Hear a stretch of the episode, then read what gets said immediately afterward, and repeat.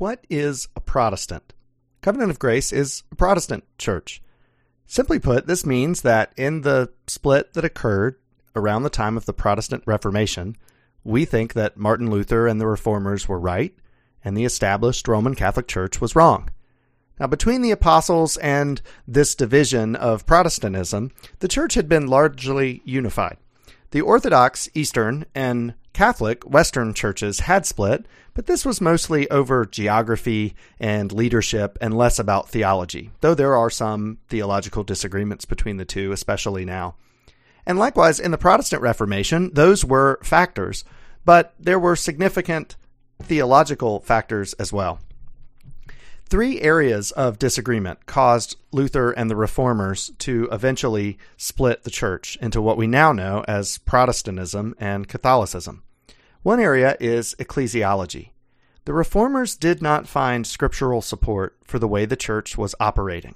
Ecclesiology means the church itself, the study of the church.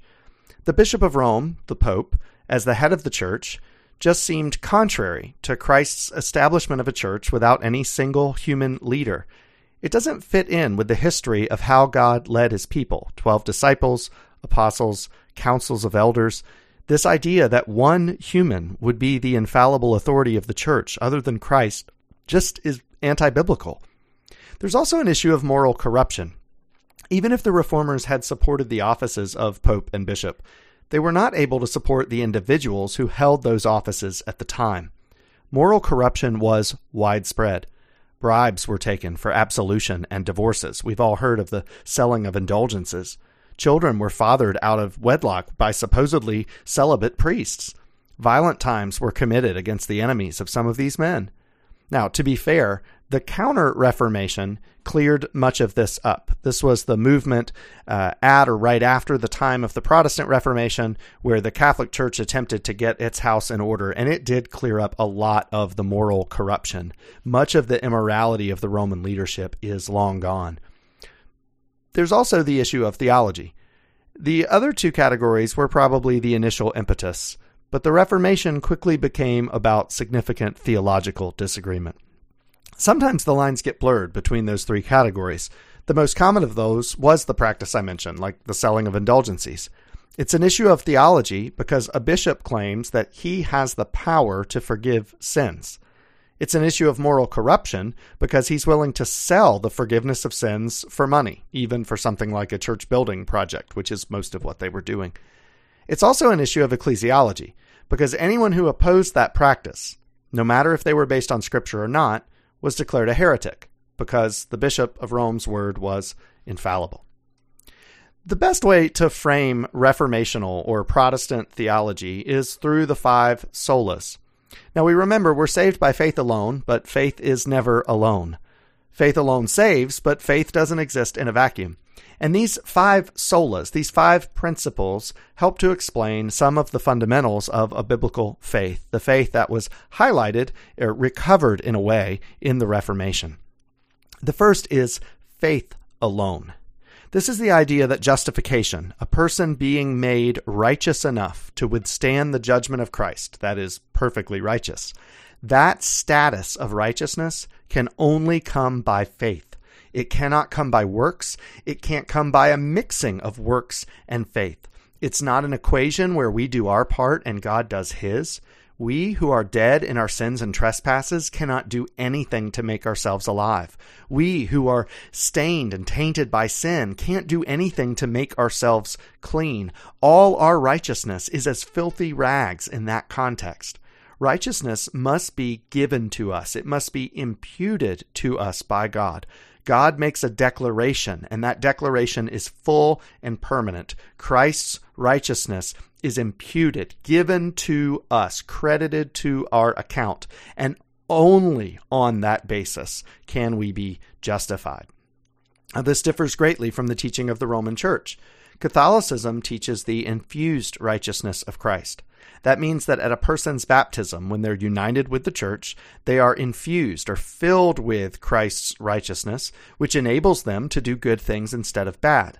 Their responsibility is then twofold. One, to use that infused righteousness to do their own good works so that they can build up their own merit for the day of judgment.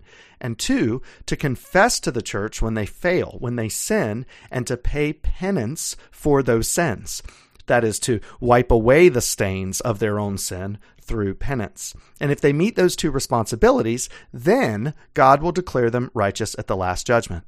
The reformers were opposed to this view on at least two grounds. The first is that Christ paid for all the sins of his people on the cross. There is no double jeopardy. When people pay penance for their sins, it means that the sin is punished twice. That's why that concept of penance is not found anywhere in Scripture. Christ either died for your sins or he did not. If he did die for your sins, then it is as your guilt for that sin is as far as the east is from the west. If he did not die for your sin, there is nothing you can do other than die to atone for it.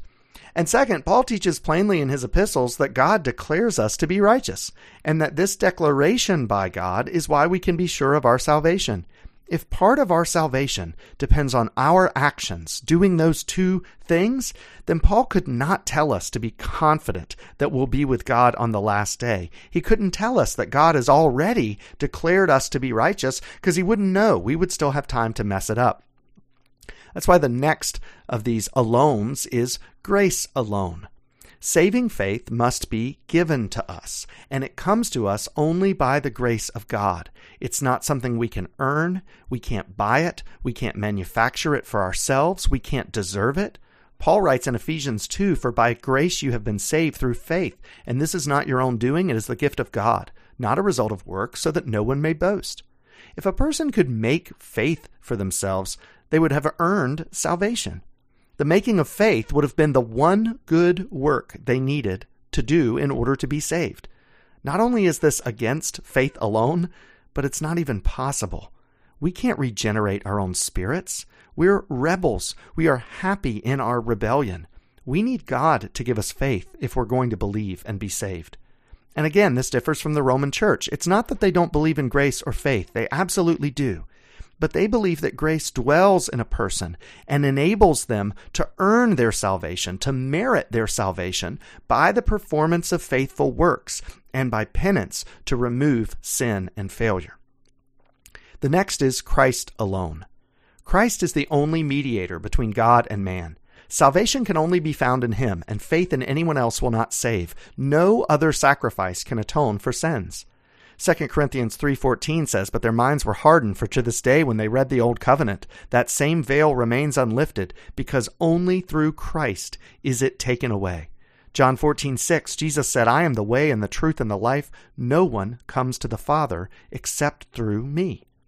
Now, the Roman Church had established that the church itself was the mediator between God and man and that salvation was only available through the church, and at the decree of the bishop it could be taken or uh, granted or taken away. This was the real rub. It wasn't that the reformers were opposed to the institutional church or that they were rebels against the church's authority. The Bible gives the church the keys to the kingdom. It does have the exercise of authority. These, but that exercise of authority is supposed to be based in faith by Scripture and not with the will of the bishop. Scripture alone, then, comes next that the Bible is the only final authority for faith and practice. The Bible stands on its own and does not require official interpretation. Not all of Scripture is easy, but all of Scripture can be understood. And Scripture should be made available to all believers as an essential part of the Christian life. And how we interpret Scripture should come from Scripture itself and not from any outside authority. The Bible and nothing else is God's instrument for revealing himself in salvation to his people. Now, all this differs from the Roman practice of the magisterium, who offered the authoritative interpretation on what Scripture says. The differences are visible if you think about how uh, Protestants and Catholics use commentaries. The Westminster Confession, the Westminster Larger Catechism, or we use the Heidelberg Catechism in our church, these are summaries of Scripture and while they're written by wise and faithful men, and they've been tested throughout the centuries, they can be wrong. A person's conscience can't be bound by the catechism if they believe that Scripture teaches otherwise. The Catholic Catechism is the official interpretation of Scripture for the church. It cannot err in their view. And so the conscience of a Catholic is bound to what it says, even if they think Scripture says something else. In that system, notice that Scripture gets its authority from the church, which interprets it for the people. Not the church gets its authority from Scripture. So finally, to the glory of God alone, so that no man might boast, as the Bible says. Everything in salvation, start to finish, is God's doing. He died on the cross for our sins. He poured out his wrath on Christ instead of us. He offers forgiveness through Christ. He imputes righteousness, and he gives us the gift of faith. Thus, every part of salvation is to his own glory, and none is to ours. Every Christian is a saint, because God has made them a saint. Every Christian is perfectly righteous and equal before God in merit, because it's Christ's perfect merit. This differs from the Romans church on uh, teaching about sin and purgatory and infused righteousness, where some men and women are more righteous than others, and some sins are worse than others and require more payment than just what Christ offered on the cross.